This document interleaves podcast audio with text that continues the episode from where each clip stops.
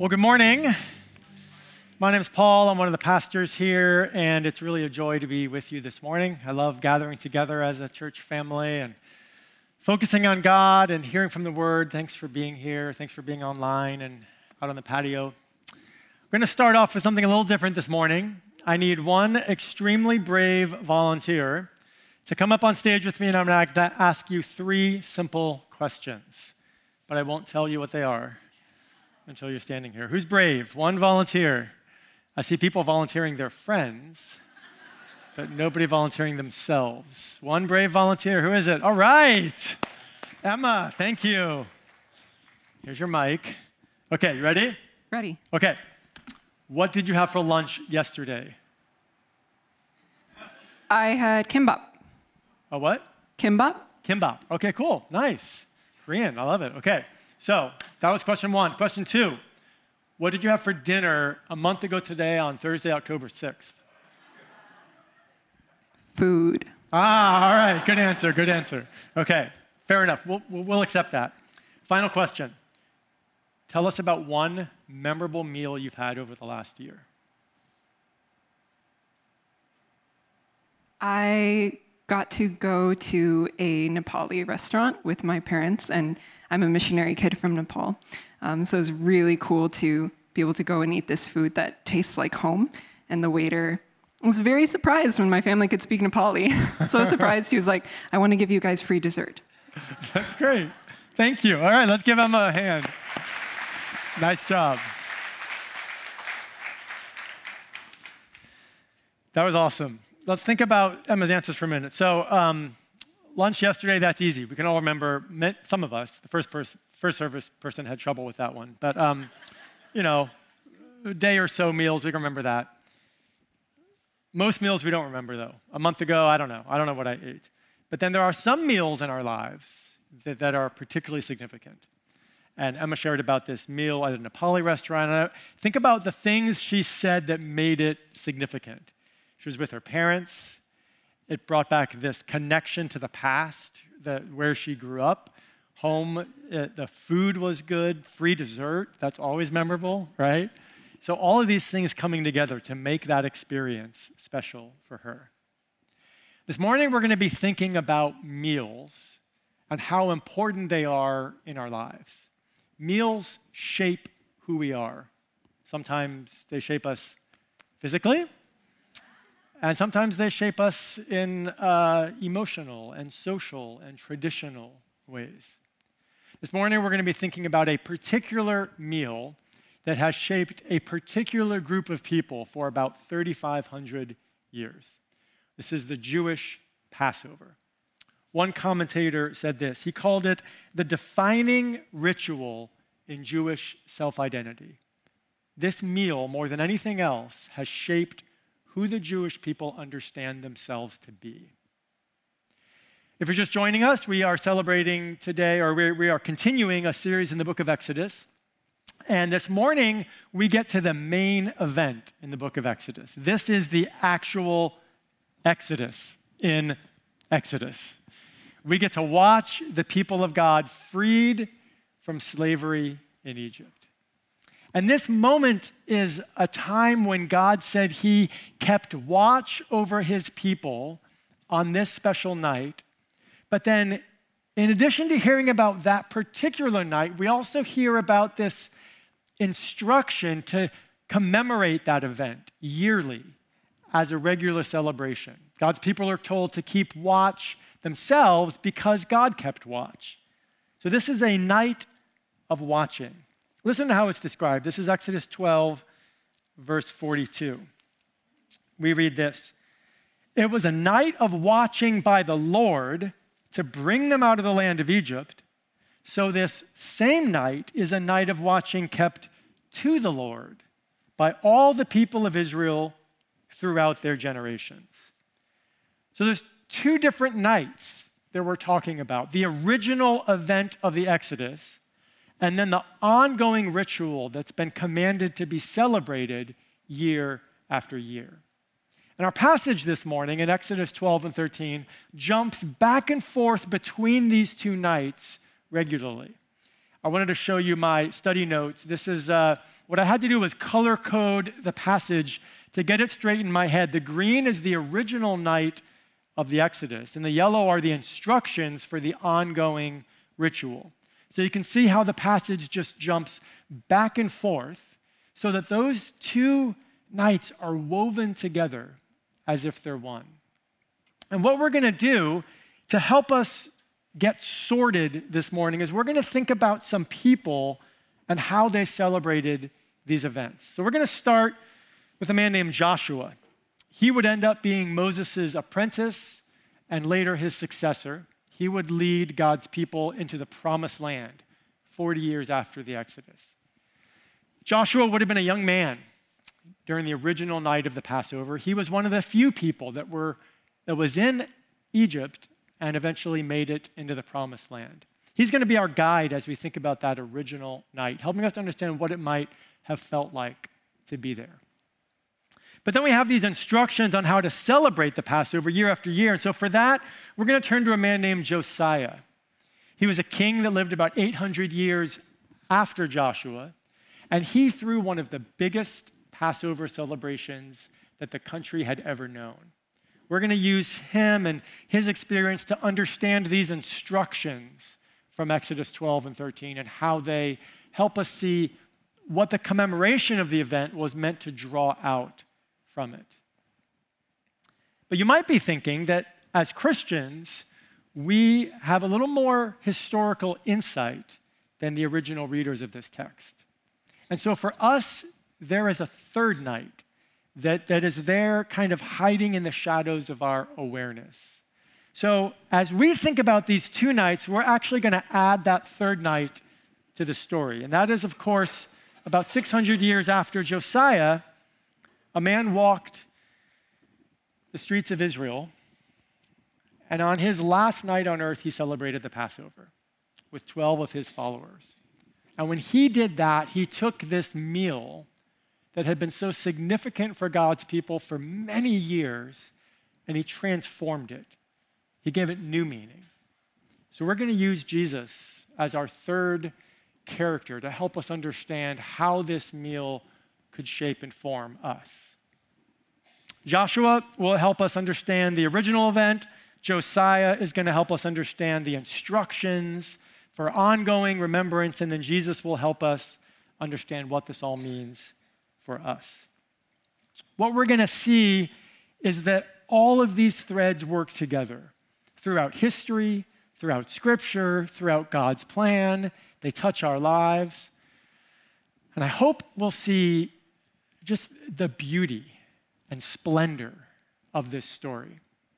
I was studying this in a coffee shop a few weeks ago, and I had one of these experiences I know Scott and Dan and many of you have probably had where you're just you just start to see the threads of God's plan come together in the scriptures. And, and I was just overcome with awe and worship. I, I, could feel it in my body. And I actually looked around the coffee shop to see if anybody was like noticing that I had this, was in this odd state of, of awe. I, I don't think anybody could tell. Um, but then I, I immediately felt a little sad because I knew it was going to be my job to help you feel that. I wasn't sure I was up to that task. So we're going to ask the Spirit to be at work here, uh, unraveling these texts, helping to invite us into the, the splendor and the majesty, just, just the glory of how His plan works together. So let me ask God's Spirit here. Father, we pray as we dive into these texts that, that you would enlighten us, that your Spirit would work, that you would show us what you want to show us, and that we would come away with a, a deepened understanding of your love for us, your work in our lives, and how we can walk out of here encouraged by your faithfulness. Amen. The goal here this morning is pretty simple. I want to help us see one big overarching idea God delivers his people in history, in our lives, in real ways. He's done it in the past, He's doing it now, and He'll do it in the future. Two weeks ago, Scott helped us dive into the story of the first nine plagues. And we saw how those nine plagues were a judgment against the gods of Egypt. And then a week ago, Dan helped us understand the 10th plague and showed us how that was a particular judgment against Pharaoh, who imagined himself to be God, and helped us to, to realize how the glory of God was making itself known through that judgment. What we'll see this morning is that 10th plague play out and how in that God demonstrates who he is. Listen to how the narrator puts it at the beginning of our passage. This is Exodus 12, verse 12. For I will pass through the land of Egypt that night, and I will strike all the firstborn in the land of Egypt, both man and beast, and on all the gods of Egypt I will execute judgments. I am the Lord. God says that He is going to go through the land of Egypt and strike down all the firstborn. And if you are an ancient Near Eastern family, this is about the worst thing that could be done to you. You are destroying your lineage, you're destroying your name, everything you've worked to produce, you're putting to an end. And yet, God said that he would protect his people from this plague. He gave them a, a specific thing to do in order to protect themselves from the devastation that was about to come. Listen to what that is. Here's verses 22 to 23 of chapter 12. He tells them, Take a bunch of hyssop and dip it in the blood that is in the basin. This is after having sacrificed a lamb and touch the, the lintel and the two doorposts with the blood that is in the basin. None of you shall go out of that door of the house until the morning. For the Lord will pass through to strike the Egyptians.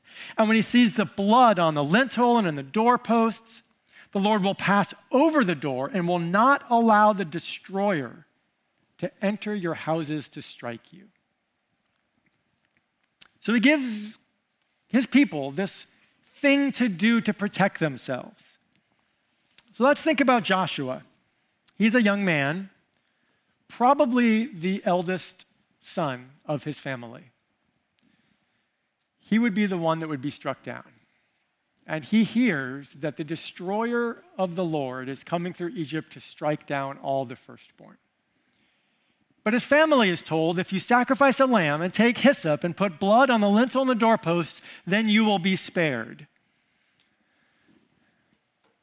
What do you think Joshua feels? You think he's scared? Think he's worried? Did we use the right kind of hyssop? Is there enough blood? What if the blood dries? What if the destroyer doesn't notice? Dad, put two coats of blood on the doorposts. I want to make sure we get this right. He's probably asking, why did God even tell us to do anything in the first place? I mean, God knows us. He could have just said, I'm going to strike the Egyptians, but spare the Israelites. Why this thing with the blood? And yet it seems like this is how God works. He gives us something to do, some action to take that, that allows us to count ourselves as part of His people. It, it's not something we earn, it, we're not doing something to please God, but it's some, something that we do to say, yes, this is who I am. And so Joshua and his family, they, they do this. They follow the instructions. They, they sacrifice the lamb and they dip the hyssop in the basin and they spread the blood on the doorposts and they start to hear cries all throughout the land. We're told that there was a great cry in the land of Egypt because there was not a single Egyptian household without a dead son in it. And yet it seems that Joshua was spared. And so, in that chaos of confusion and grief, Joshua and his family pack up and they leave the land of Egypt. Listen to how that story is told. We're going to read a few verses from uh, verse 33 to 36. I want you to notice the sense of urgency and anxiety and, and even panic. Starting in verse 33 The Egyptians were urgent with the people to send them out of the land in haste, for they said, We shall all be dead. So the people took their dough before it was leavened, their kneading bowls being bound up in their cloaks on their shoulders. The people of Israel had also done as Moses told them, for they had asked the Egyptians for silver and gold jewelry and for clothing. And the Lord had given the people favor in the sight of the Egyptians, so that they let them have what they asked. Thus they plundered the Egyptians. Uh, skipping over to verse 40, the time that the people of Israel lived in Egypt was 430 years.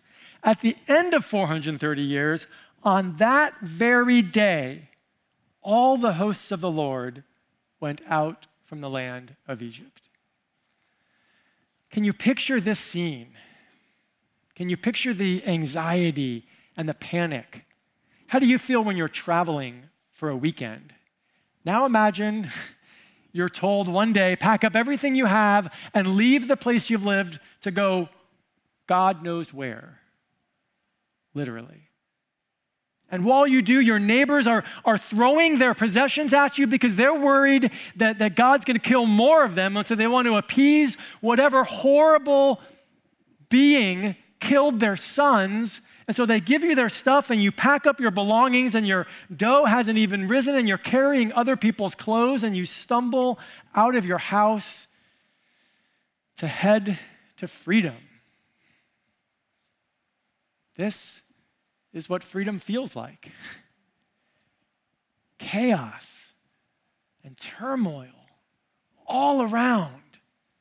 But somehow, what is happening is that you're being set free.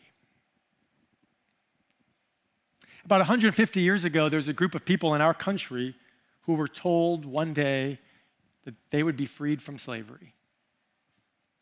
Here's an account of a woman named Laura Smalley.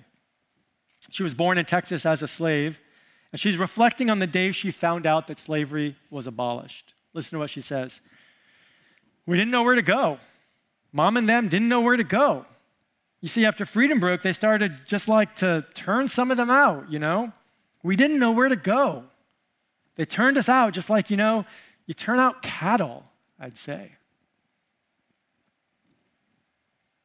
Over and over again, she says, We didn't know where to go. Get the sense of this disorienting experience. I've, I've lived in slavery my whole life. What does it even mean to be free? And when all you've known is bondage, freedom can be scary and unnerving, much less the, the process of becoming free. What I want us to see here is how the experience of what's going on is chaos.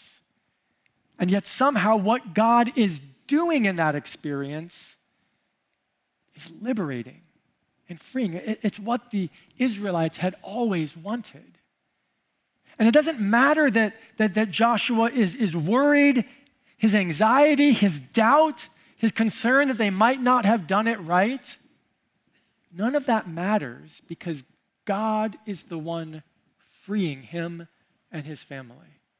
It doesn't depend on whether you get the hyssop right or enough blood, it depends on God.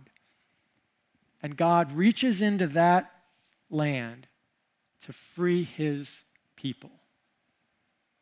This is what we need to know. God delivers his people in real, practical, concrete ways in history. He's done it in the past, he's doing it now, and he's going to do it in the future. Mixed throughout our passage in Exodus 12 and 13 are these instructions for how to celebrate that original event. What God's people should do year after year to commemorate that and to solidify that as the foundation of their identity. Well, at one point, God's people had lost those instructions. They hadn't been celebrating Passover for a long time until this man named King Josiah came on the throne. And Josiah was doing a, a kind of regular search of the records when he discovered the instructions in Exodus 12 and 13, about 800 years after the original Passover. And he was horrified that his people had never had this great party. So he decided to throw the biggest Passover celebration ever. Listen to how it's described. This is Second Chronicles 35. I'll read verses 1 and 7. Josiah kept a Passover to the Lord in Jerusalem, and they slaughtered the Passover lamb on the 14th day of the first month. Then Josiah contributed to the lay people as Passover offerings for all who were present lambs and young goats from the flock to the number of 30,000, and 3,000 bulls. These were from the king's possessions. Now, I had to look up how many people does a bull feed and 30,000 lambs. I'm sure you already knew that, but I had to look it up. Uh, there's about a million people, food for a million people that Josiah gave out from the king's storehouses for this Passover celebration. It's complicated enough for us to feed a couple hundred on our patio. Can you imagine this party? Josiah does this, and he follows these instructions that we read about in Exodus 12 and 13. There's very specific instructions that the people of God are told a lot about how they're supposed to do this. They're told that Passover should be the beginning of their year. They should build their whole calendar around Passover kicking things off. This should be the start. They're told that the Passover night actually kicks off a week of celebrations with an extra Sabbath thrown in. This should be a week of parties and enjoyment, family gatherings, and fun. We're told that everyone is included. This is not a time for class distinctions or excluding people. This is a time where the whole community comes together. And then we are told that there ought to be three peculiar actions taken during the celebration of the Passover, and that your children should ask you questions about why you do those things, and then you should respond a certain way. You're told to, to sacrifice a lamb a certain way. You're told to eat unleavened bread. And you're told to consecrate the firstborn child. Now, we're not going to go into all three of those. We're going to focus on the one that's probably the most well known aspect of the Passover, and that is the idea that you eat unleavened bread. We're going to read the instruction for that and then the response that you're supposed to give in explanation of that act when your children ask about it. Here's Exodus 13, verses 6 through 8. Seven days you shall eat unleavened bread, and on the seventh day there shall be a feast to the Lord. Unleavened bread shall be eaten for seven days. No leavened bread shall be seen with you, and no leaven shall be seen in all your territory. You should tell your son on that day, It is because of what the Lord did for me when I came out of Egypt. So this makes sense because if you remember the first night, things were chaos. They were rushed. There was urgency. And so they couldn't even let their bread rise. And so, as a way of honoring that, we're going to eat unleavened bread every year to remember the the urgency and anxiety of the original Passover. But the instruction goes farther. The instruction says, remove all leaven, not only from your house, but from the whole land of Israel. Why that added instruction? This is where I'm really grateful that over the pandemic I learned to bake sourdough along with many others. How many of you have uh, created a starter? I know you're out there, come on. There you go. All right, all right. I got a few. Thank you. Um, so this is helpful because the Israelites were not going to the store to buy yeast in a jar. When the Bible talks about leaven in the Old Testament, it is what we would call a starter. It was a piece of dough that had natural leavening in it. And the Israelites are told, King Josiah instructs his people this is what the book says, this is what we're going to do. All of you, destroy your starters. Now, I work really hard to keep my starter alive. Destroying it seems like a terrible idea. And yet, Josiah tells everybody take all the leaven and get rid of it, dump it out. And then for a week, we're going to eat crackers instead of bread. But then after that week is over, what happens? They can't just go get more leaven.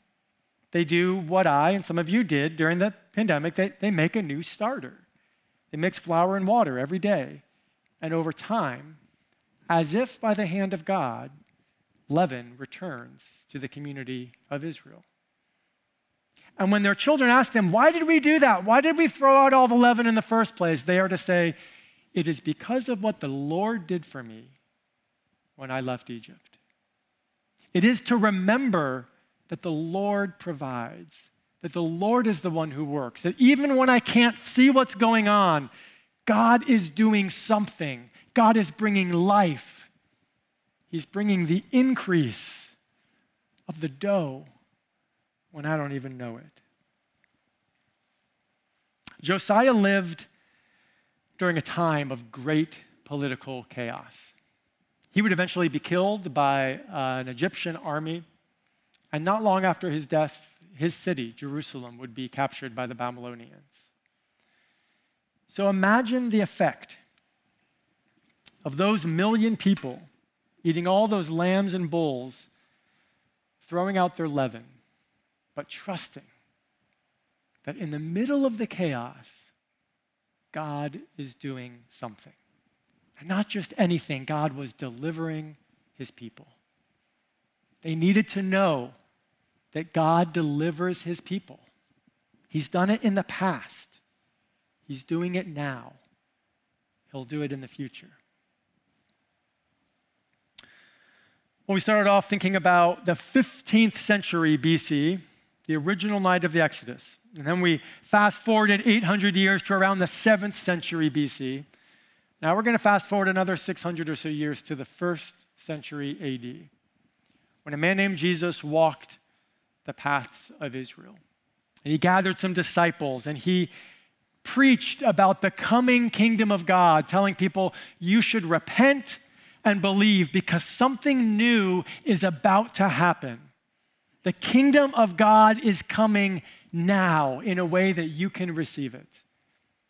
And then towards the end of his ministry, in the last couple days of his life, he said this Luke 22, verse 7 and 8. Then came the day of unleavened bread, on which the Passover lamb had to be sacrificed. So Jesus sent Peter and John, saying, Go and prepare the Passover for us, that we may eat it. So Peter and John would have been sent to a place to secure a lamb to be sacrificed, to find the hyssop to spread the blood, to clear the place of leaven, to make sure there wasn't any hint of leavening around, so that Jesus and his disciples could celebrate this meal. Think about the meaning of that night. Think about how this meal had been celebrated 1,500 years prior.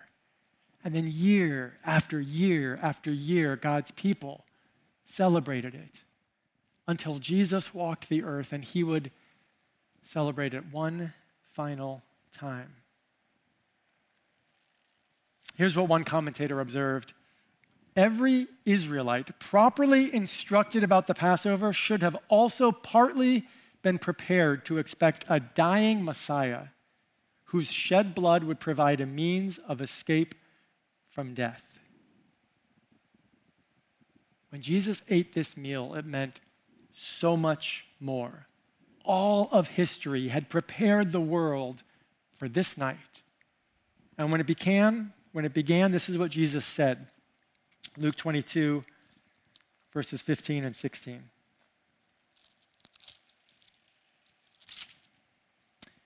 And he said to them, I have earnestly desired to eat this Passover with you before I suffer. For I tell you, I will not eat it until it is fulfilled in the kingdom of God. Jesus was there that first night of the Passover. He watched as the destroyer went through Egypt, and he watched as Joshua was spared. He was there year after year when it was celebrated and when it was not. He was there when King Josiah discovered the book of the law and threw this grand Passover party. He was there year after year from then when it was celebrated and when it was not. And then on this night, he's ready to eat it with his followers. This is the world's biggest understatement. Jesus saying, I have earnestly desired to eat this meal with you. For 1,500 years and more, I have waited to celebrate this meal that means so much to the history of the world. I've waited to eat it with you. And so Jesus did this. He celebrated the meal and he said these words Luke 22, verse 19. He took bread, and when he had given thanks, he broke it and gave it to them, saying, This is my body, which is given for you. Do this in remembrance of me. It's the same thing.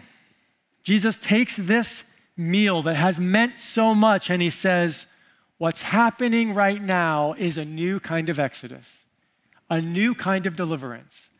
I will be sacrificed. Instead of a perfect lamb, it will be me.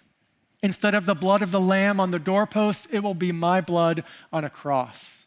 Instead of deliverance from taskmasters in Egypt, I will deliver you from sin and death and the evil one. All of this is happening tonight. My body is given for you.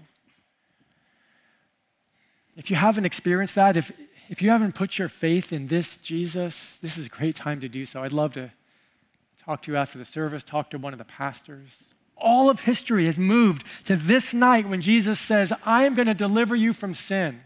But then he too says, Do this in remembrance of me. He gives us a transformed meal a new ritual that we can celebrate so that we can remember this act of deliverance and that act of deliverance and everything in between, but also so that we can know that He will act in the future.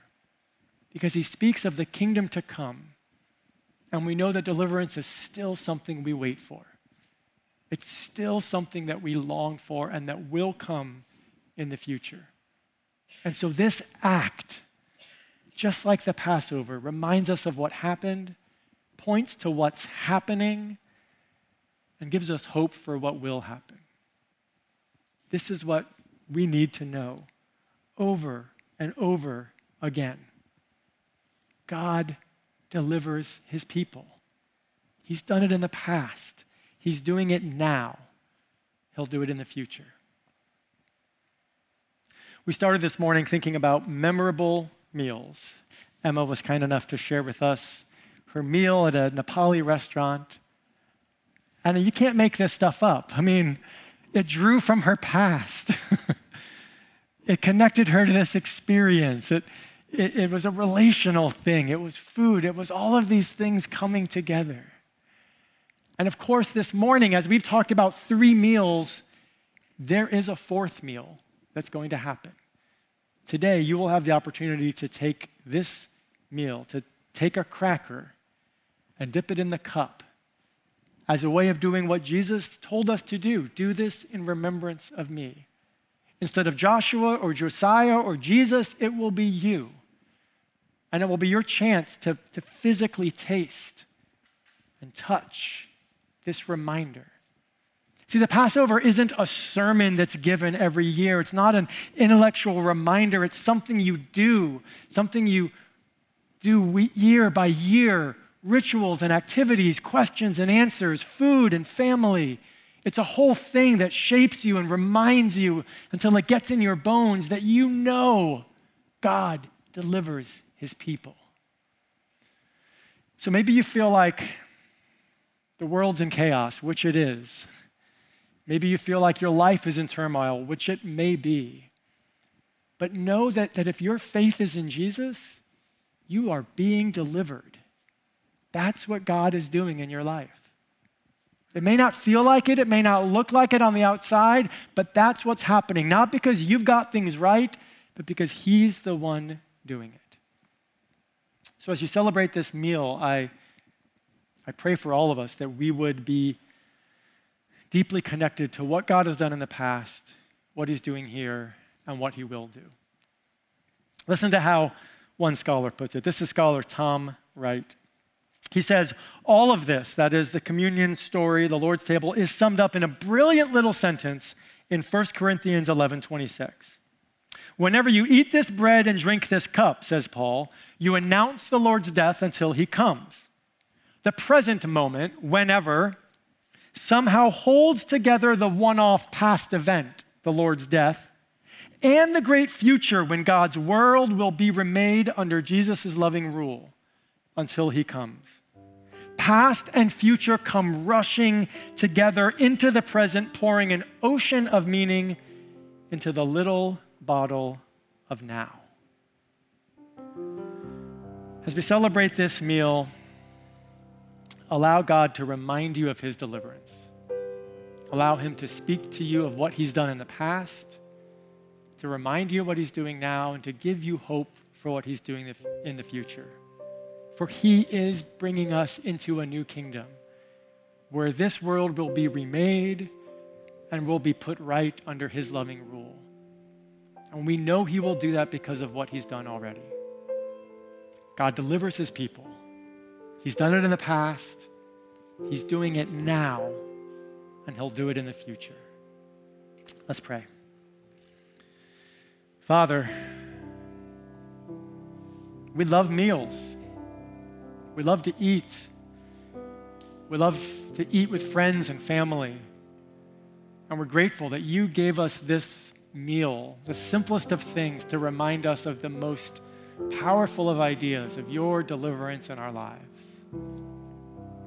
As we come to the table, as we eat of the bread and the cup, may you be drawing the past into the present and propelling us into the future in hope and confidence. May we trust in your deliverance, and may we, may we hope in the freedom that is to come. We pray all this in the name of Jesus. Amen.